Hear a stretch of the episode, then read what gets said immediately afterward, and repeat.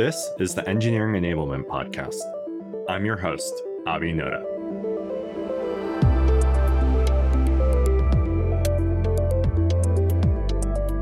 This week's guest is Jason Kennedy, who leads the developer experience team at One Medical. We start this episode off by talking about his team's recent rebrand and how they've adopted approaches similar to how One Medical studies their customers' clinical experiences. We then focus on Jason's recent career move, including transitioning from a VP to a line manager role, and what some of his biggest mistakes and lessons are from his last job. We end by taking a look at his team's approach to shadowing and studying developers, as well as how they run surveys. I love the way Jason's team focuses on their customers and gets close up with developers to truly understand their experiences. There are many great insights in this episode, so we'll dive right in. I hope you enjoy listening. Jason, thanks so much for coming on the show. Really excited to chat with you.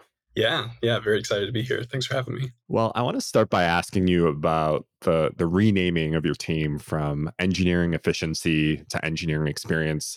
Tell us how this happened.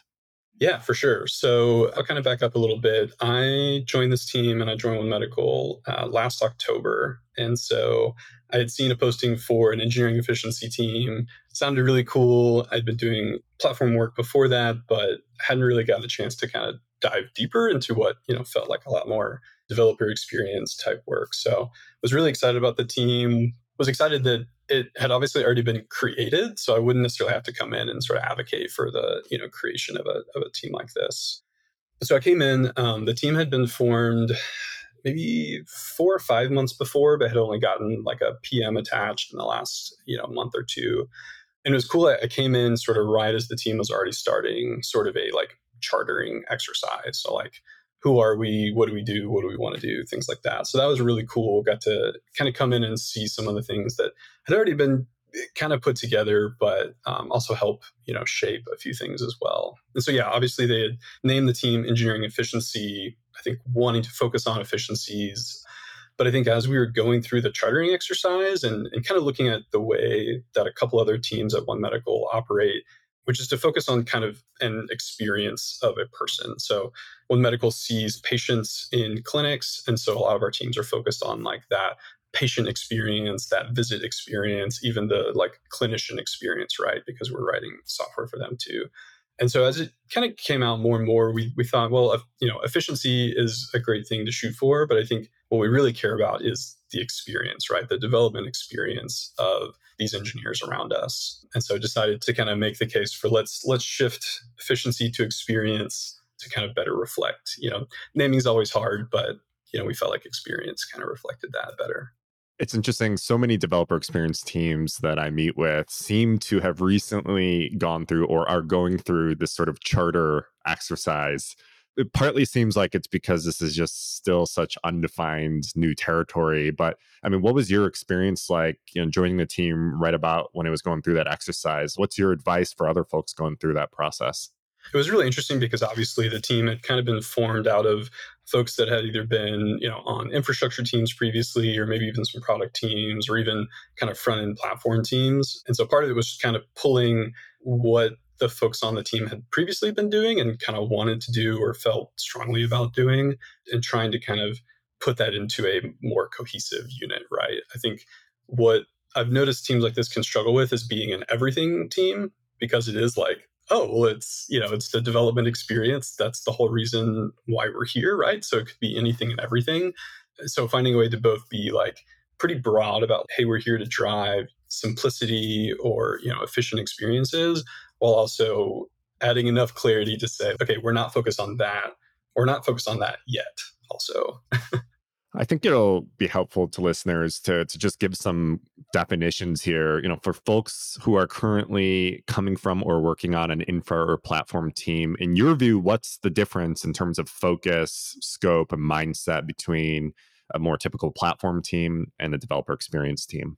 Yeah, definitely. I think a lot of what we kind of in that in that chartering exercise kind of came up with it was really where we sit in the org. And i think even kind of visually with sort of application or domain teams kind of on the top and infrastructure teams what what we actually call foundation teams at, at one medical i think is also a great term for the bottom sort of of that. Um, and then we kind of sit in the middle right? So it's not just about getting into say like the aws console and doing things there but it's also not about only being in the application and, and doing things there but really finding that middle ground of how can we make development easier and pave some roads make some easier paths for people there, letting traditional teams like infrastructure focus more on the okay, we're actually going to really make this a efficient cloud platform and things like that. Yeah, so a little bit more of a overall development experience focus as opposed to focusing in a specific tool set or platform it sounds like. Right.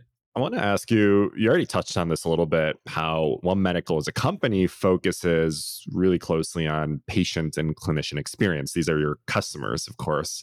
Um, to you, how has this, and I know we'll touch on this more later, but broadly speaking, how has this inspired the way your team thinks about developer experience? How does how you approach the customer experience translate to how you think about developer experience?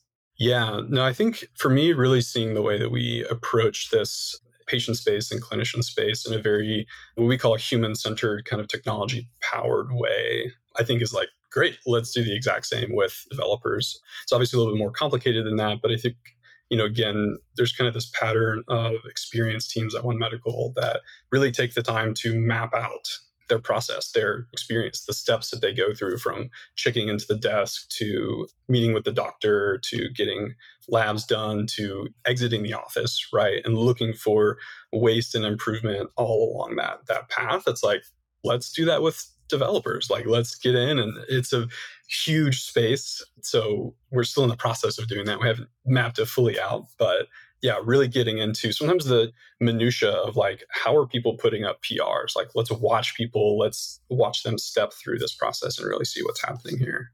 What is this? And I know we're going to talk about the full methodology later. Where, in terms of the point in time of your developer experience team, is this happening? This mapping out of the developer process? I mean, is this happening as you're kind of reforming your new charter and kind of trying to redefine where you need to focus and how are you you know is this a months long process or is this like a one day thing? And is this being led by pms yeah share more about this process of mapping out the developer journey. Yeah yeah it's been kind of a mix. I think you know like i said it's an incredibly complex journey and so i think we knew even spending one whole day to try and map it all out isn't going to get it. So I think over time, kind of as we've hit bigger milestones that we want to plan for, we kind of choose an area that we think, hey, this this really deserves more attention, and then we can kind of tackle a problem more specifically, and then start to kind of expand.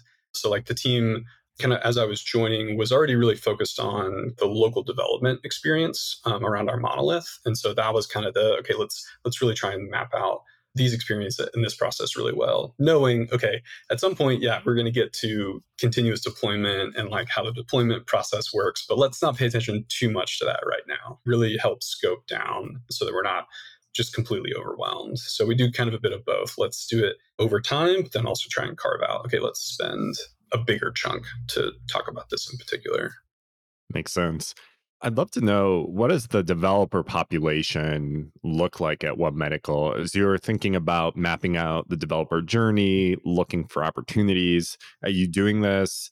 You mentioned like local development. I mean, are you doing this across a set of different personas, whether they're mobile developers or cloud development?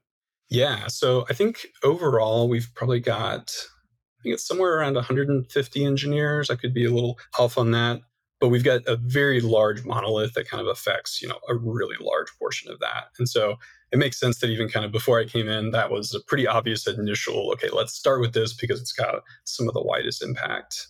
But then we also yeah we kind of very clearly know and, and call out hey we're not really addressing our mobile developers right now which to be honest kind of sucks. You know we kind of know that hey given the size of our team and just the effort involved like we can't do much there but over time, yeah, we're trying to kind of identify, you know, we've got departments that are more patient facing, we've got departments that are more clinical software facing. So we'll use some of that to kind of identify, okay, what improvement are we doing that's going to have a bigger impact on this side of engineering versus, you know, the other side of engineering, or hopefully both.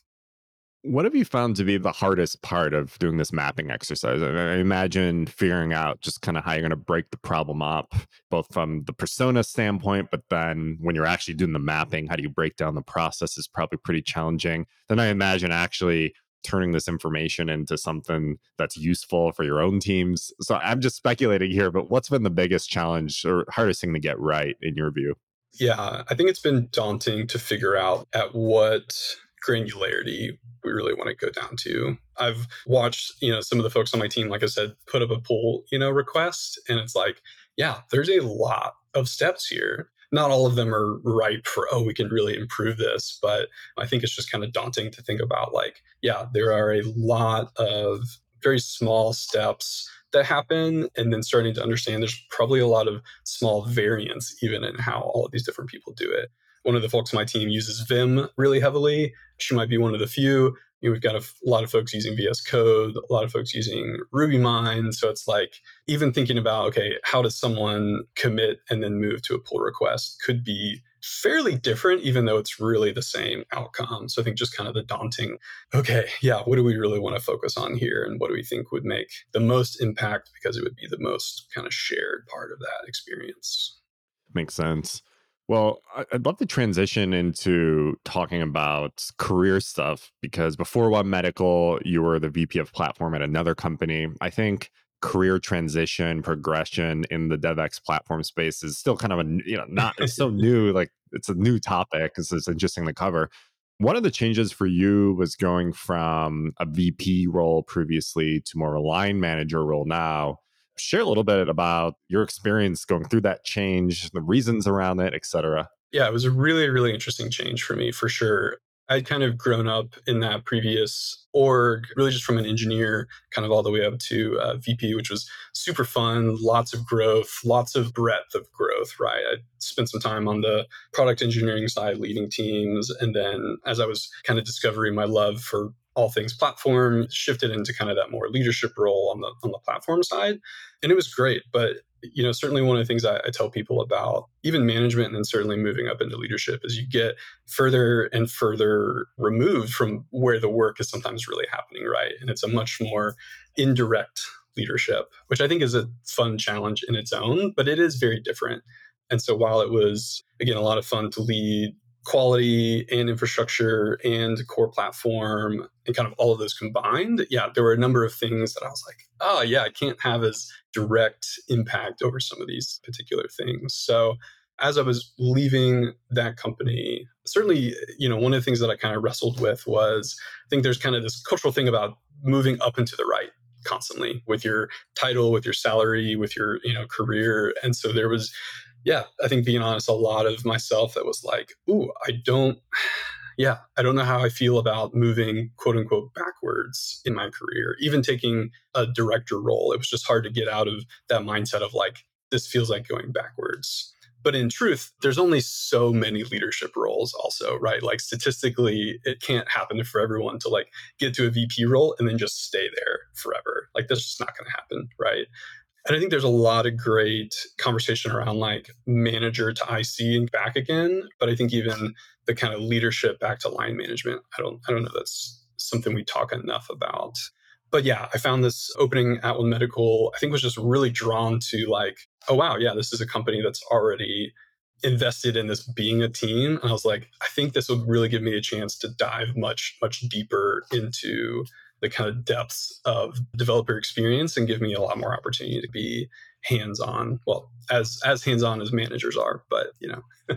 I really appreciated your point about how there's conversation about the transition from manager roles back to IC roles, but not as much about upper leadership back to line manager it's awesome to hear your story and hear how it's been a refreshing and invigorating transition for you. And you just also touched on how one of the things that attracted you about One Medical was that they already had this committed investment and belief around developer experience and having a team around it. I know at your previous role, you tried or did at least get a team, a DevEx team yeah. spun up. I mean, maybe share with listeners. I mean, it's, I'm reading between the lines that I'm guessing it was harder to get that buy in at your previous job. Maybe share advice with listeners. It was just your experience kind of going through that. Yeah, it was a little difficult to get that spun up previously. As your company is like going through all of that growth, I think it falls into that same bucket of kind of technical debt where, like, yeah, everybody's aware that this is something we should address, but priorities come in, the market changes, all of those different things put pressure on creating a team that I think, at least where we are today, isn't as obvious for folks. I think leadership certainly recognizes the need for efficiency. You know, I've heard that repeated in several different companies now about like, hey, we're getting really big and it feels like things are going slower, you know, and sometimes there's things to back that up and sometimes there's not. But it kind of makes sense from just a systems standpoint, right? Like things things are going to slow down. But there's still kind of that like, how do we actually address that? And I think because of the way that orgs are typically set up, there's not just an obvious like oh here's exactly how we're going to do that. So it takes some convincing that hey let's pull often your maybe most tenured or like senior engineers because they know the most about what's broken in order to really focus them on like changing things in your process. Yeah i love that insight and the challenge of spinning up DevEx teams in real companies with pressures of the market and business. It's always interesting to hear about platform engineering and developer experience are still new. They're not widely accepted everywhere as an investment that needs to be made. And I'm curious now that you're kind of on your second go round with this. You mentioned in book, by the way, at the beginning of the conversation, that would love to for you to share thoughts on that. But what are some of the distinct ways at a high level in which the way you're thinking about these problems has changed since your previous job? So yeah, I've really taken what feels weird to maybe say at first, a very like customer service approach to kind of thinking about how we do developer experience.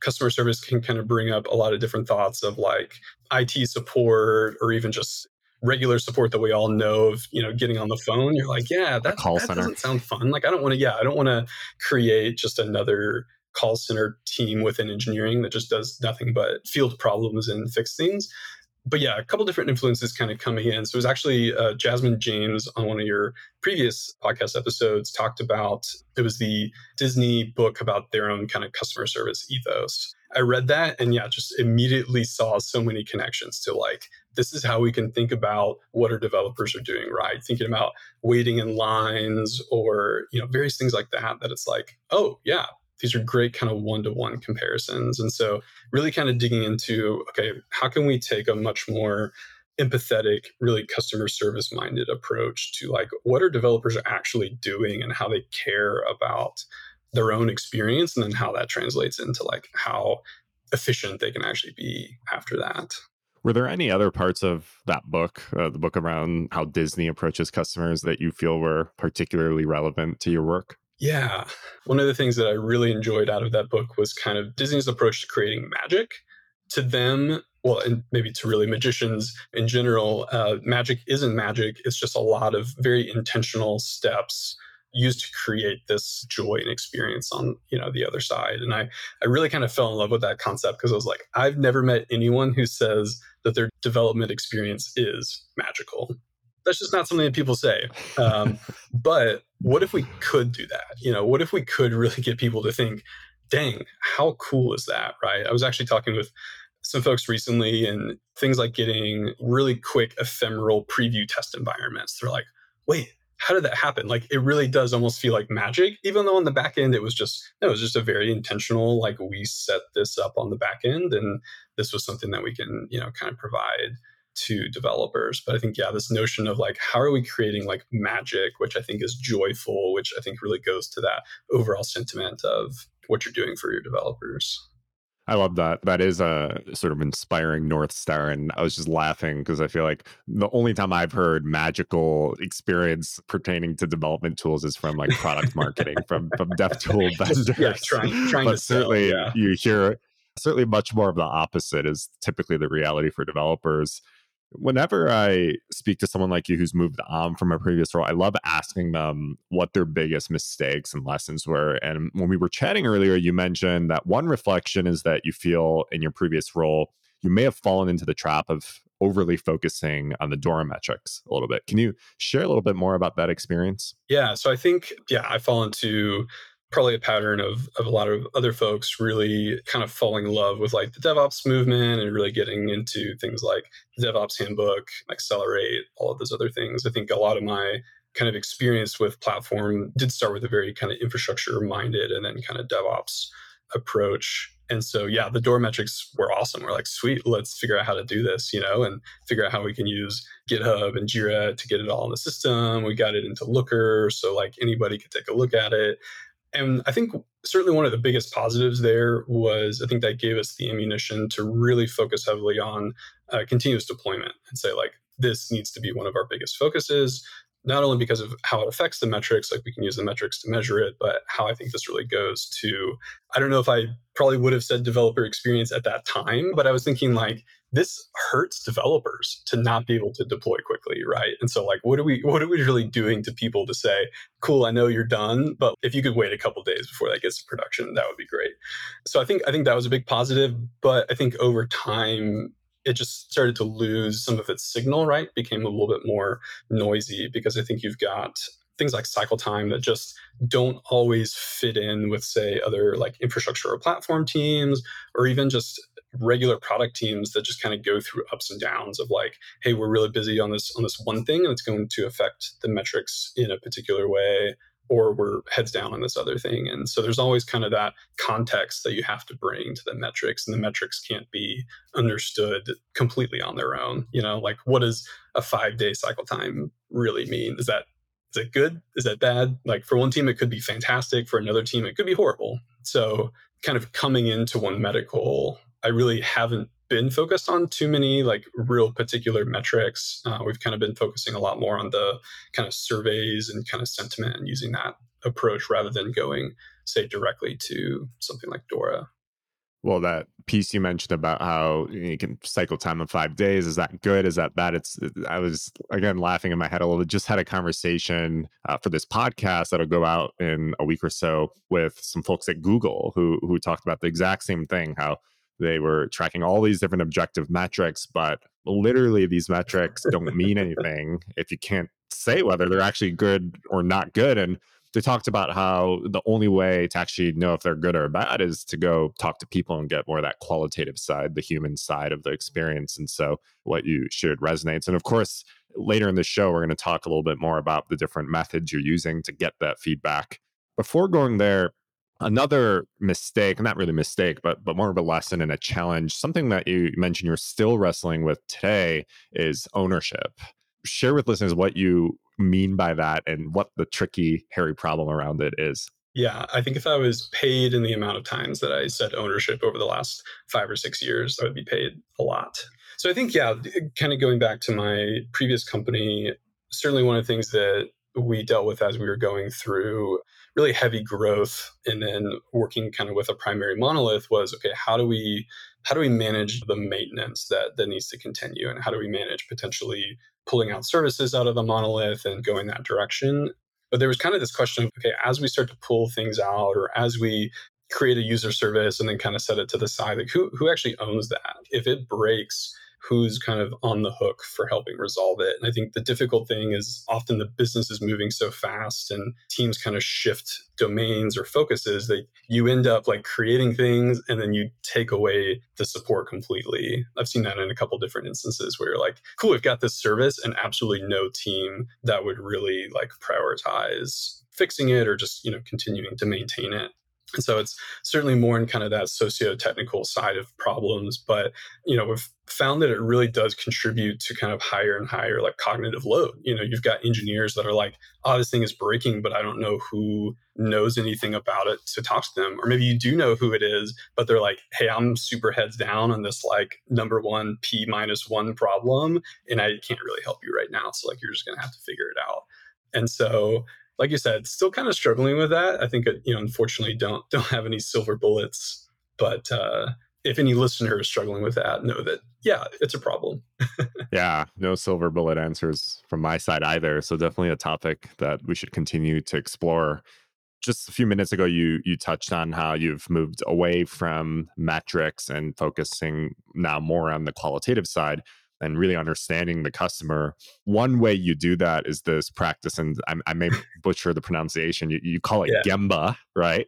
Uh, and this is really cool. I mean, you know, I've talked to other teams that have done some shadowing, some user interviews to understand developers, but but this practice of Gemba sounds like a bigger, more official sort of methodology that that goes beyond just developer experience at One Medical. So, can you start by sharing a little bit about the origins of of this practice and, and then how you're applying it today?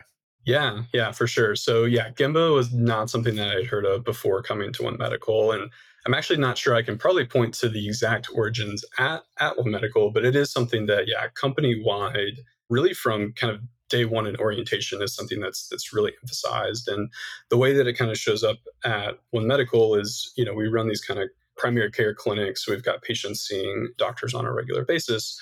And again, we're very focused on that human centered, really empathetic experience, right? And so Gemba is kind of what we set up as a whole company that we encourage people on a regular basis to actually go shadow that experience, right? Or some small part of that experience, obviously with consent of both the doctor and a, you know, a patient if they're involved.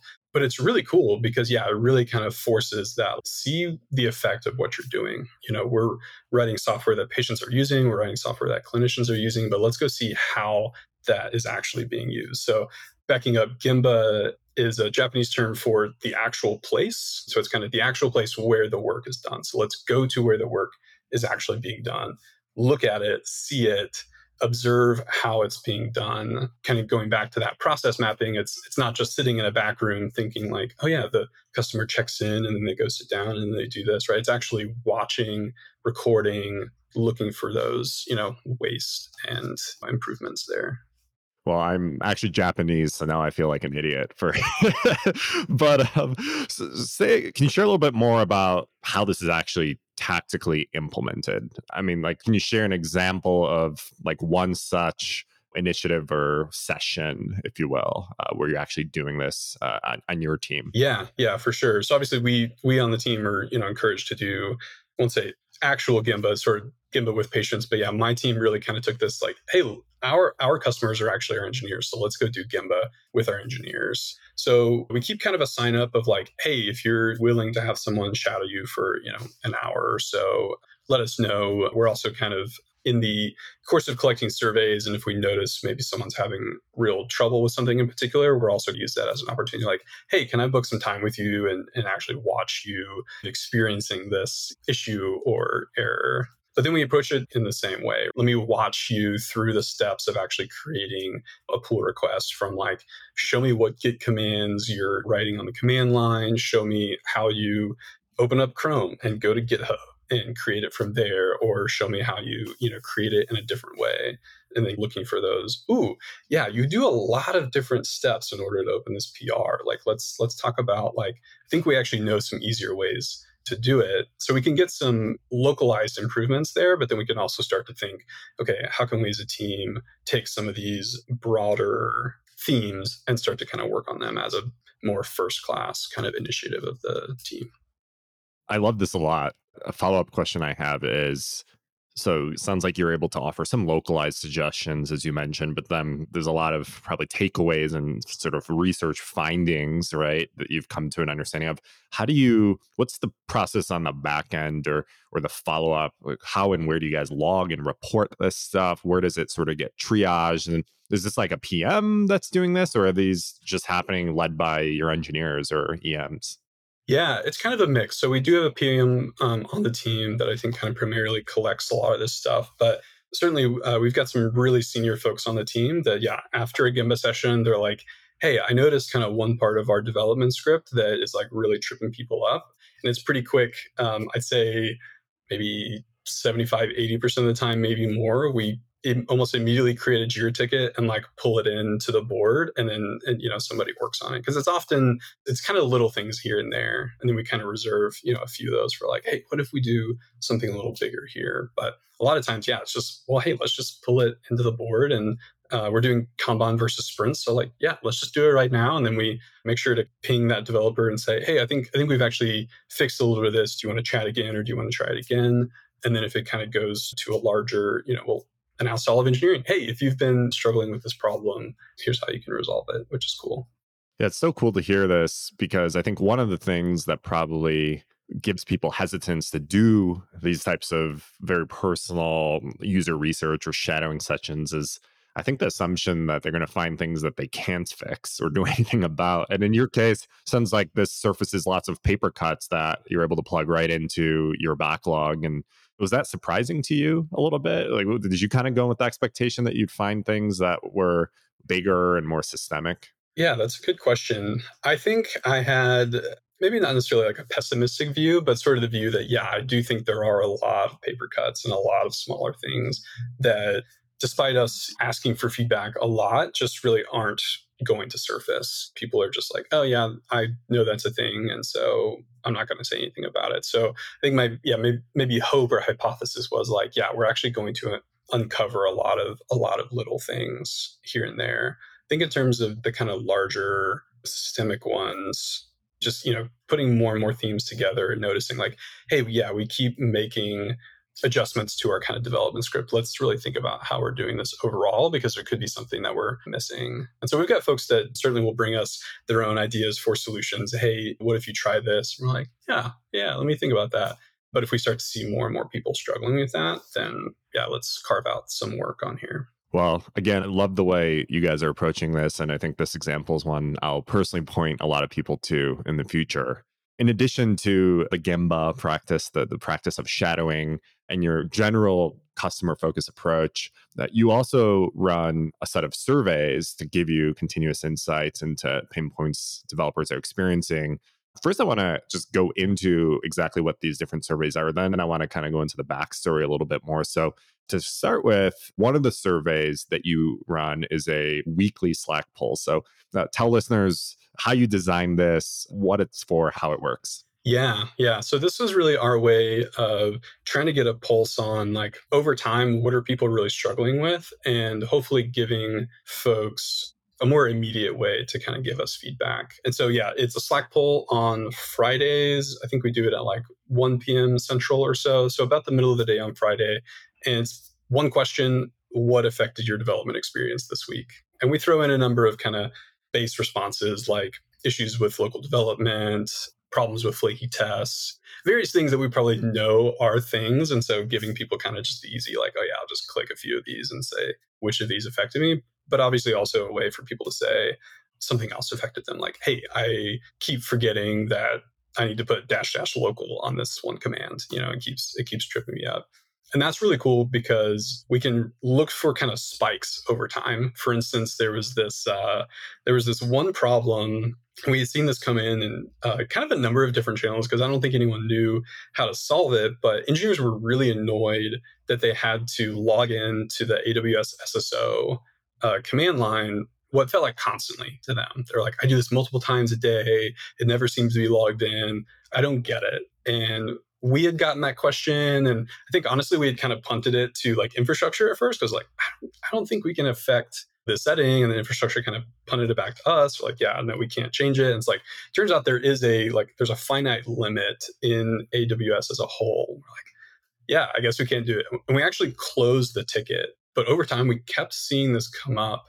And so yeah kind of through the poll we're like let's go pick somebody and go figure out like okay when is this really happening? And so one of those kind of ad hoc Gemba sessions we're like, oh, this is actually happening every time someone wants to start the monolith server locally. And we're like, I don't know if we need to do that. Like that doesn't seem right. And so again, quick ticket, let's figure out where people are having to log in just just because they're starting the server and we realize like, oh yeah, like that makes sense for when it's in staging and production and starting up and needs to go fetch some stuff. But locally, yeah, you really should be good. And so it was a really pretty quick fix to like, let's just remove that from kind of this critical path of starting up the local server. Then via the weekly poll, we could see like, oh, we had this spike of like, oh, you know, SSO is really getting in my way to basically zero after that. We haven't gotten that complaint almost at all. So that was that was a really cool win for us, I think. You mentioned that you are able to kind of track the trends in this survey month over month. Can you provide a little more detail into what you're actually measuring? Is it the frequency in which certain things are being selected as pain points, or is there other ways you're kind of quantifying this data? Yeah, it's a pretty simple, just kind of frequency right now. And even, I mean, given obviously the kind of number of responses we get week to week, which is only maybe some small percentage of folks, uh, we start to aggregate it, yeah, on a more kind of month to month basis and see that, yeah, hey, problems with local development seem really high still. Okay, let's figure out what we're what we're not doing well there, or the SSO issue dropping off. But then, yeah, sometimes we'll be surprised by like lately flaky tests seem to really be coming up in, in sort of the rankings of, of kind of frequency. So, okay, cool. Let's think about what efforts we could really be doing there and if there is anything that we could do there. Moving on to your other survey. So, in addition to this weekly continuous poll, you run a quarterly NPS survey.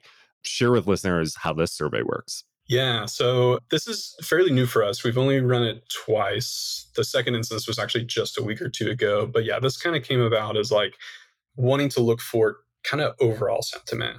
We're getting some of the yeah, the week to week changes, but how are people feeling overall? So kind of using that more, I guess, E NPS, employee NPS kind of style. Like, hey, how much would you recommend your development experience at One Medical? And then we also tack on a question if you had a magic wand, what would you change about your development experience? Which I'll talk about actually how we think we might want to change that. But what's been cool, yeah, so far is like, yeah, people will just tell us, like, hey, get rid of this or add more services, or I want a one click development environment. So that's been really cool, certainly to see the kind of overall sentiment, which is actually very low, but I think kind of what we expected, to be honest. But a lot of pretty neat insights into like, yeah, if we just say, hey, what do you want different? You know, it's been it's been really interesting to see what people come up with. And so our second iteration just a couple weeks ago, a couple kind of different challenges because we actually had less participation, but a better score, but also a couple new themes and then a couple kind of existing themes. So I think, you know, we weren't confident like, oh man, this is really going to help us immediately. You know, we're, we're hoping for kind of that trend over time certainly. But yeah, it's given us some interesting insights so far.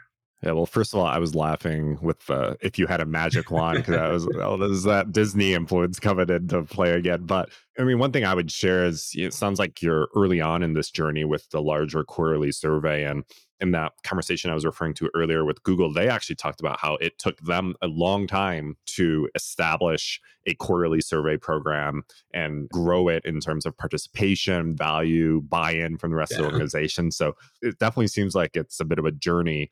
I want to ask you well, first of all, a little more tactical detail. I mean, you mentioned sentiment was low. Like, what's the thing you're measuring specific? Is it that EMPS around the developer experience? And yeah. you were saying, a, and when you say low, earlier we talked about how just because you have a number, is it good or bad? like in this case, how are you coming to view it as bad? Yeah, I think the first NPS score that we had, yeah, in Q1 of this year was maybe minus 30 or around around minus 30 or so. The most recent one was, I think it was minus 20. So still, I guess, yeah, uh, kind of low from the NPS way of thinking about that, right? You've got more detractors than the others. But I think our kind of hypothesis going in, you know, we sort of asked everyone on the team, hey, do you want to pick, you know, what you think the score is going to be? And everyone had a pretty a pretty low hypothesis, a pretty low guess, and I don't know exactly where that comes from. Maybe just kind of as developers, we know like yeah, developers like to think that everything can be better. There's kind of always something that's maybe wrong. But I think you know we were still surprised at, at how many positives really really came in. A couple of people you know in their magic wand said, actually I don't yeah I don't think I would change that much, which is cool. Well, I can tell you, I do a lot of research on kind of the industry data around developer sentiment. And one thing I would say is that the benchmarks for NPS that exist for customer experiences, I think, don't necessarily apply to developer sentiment. So while you called your score low in absolute terms, I would, you know, without knowing the specifics, I would imagine that your scores really aren't that low compared to the industry data yeah. and averages out there and that's where too i think we're yeah we're not hanging too much on that on that individual score. I think i think we kind of care more about yeah certainly the direction over the next couple quarters and then kind of understanding a baseline. Because yeah maybe this is actually a really good baseline depending on how you how you think about it but also looking at we can see the lower detractor score combined with you know particular magic wand feedback. It's all anonymous but it still kind of gives you that okay someone really rated us low and they said the biggest thing that they care about is like a one click development environment. Okay so that's having a really big effect on their score maybe but then looking at someone with like a seven or an eight and they say oh i wish we had you know less flaky tests okay so maybe the flaky tests are a problem but you know to them it's not really contributing as much to like an overall bad experience yeah this last point you just made is so interesting because it's not just the existence of problems it's like the magnitude of those problems which is usually partly a reflection of that person's expectations right like their mm-hmm. previous mm-hmm. experiences their seniority, their role, the tasks they work on. So we talked about like, oh, you have to contextualize metrics earlier. And like the survey data is the same way, but it, it almost comes with this context that you have, it's like the opposite, right? It comes baked in with context and you have to like reverse engineer it to like understand why, why something is, is coming in the way it is. I want to ask you, I think it may be kind of, it may be obvious to you, but you started with one survey, you have two surveys now like if someone else were thinking about surveying like would you advocate them doing both? Like why do both of the surveys simultaneously?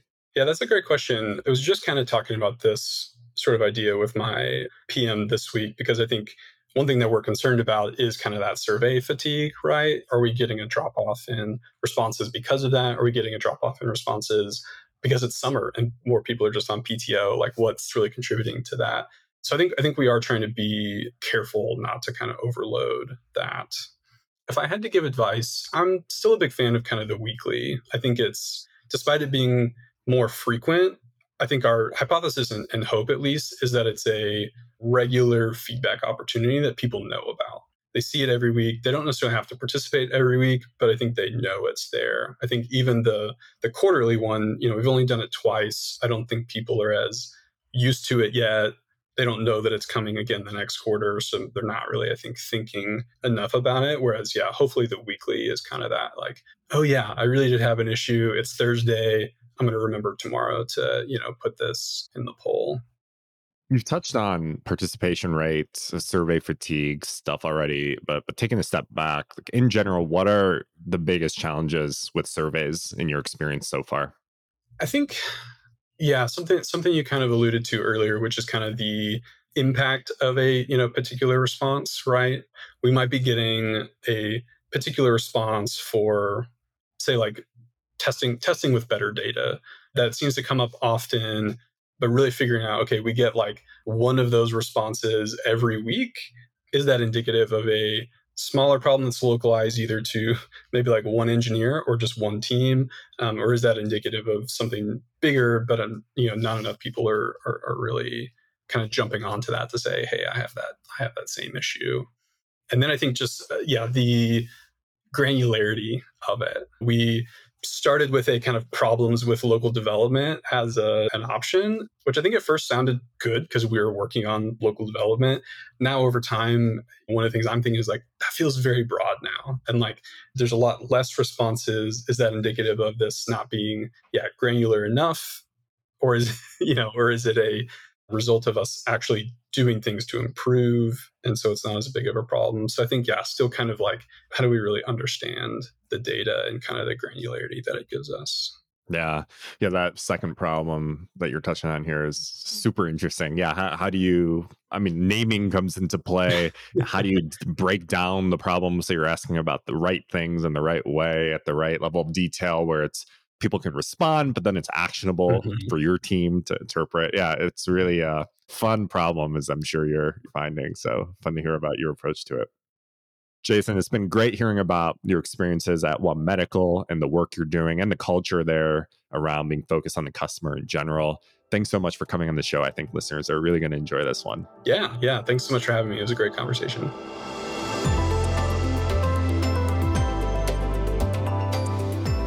Thank you so much for listening to this week's episode.